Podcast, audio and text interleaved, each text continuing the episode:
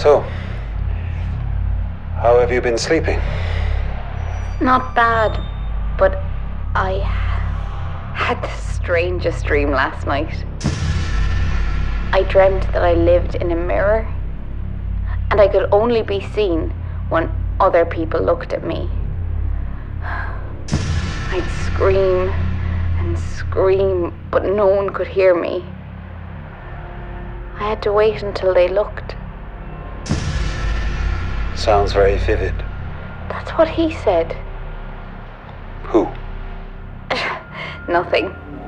I misspoke. It's all these pills you have me on, scrambling my brain.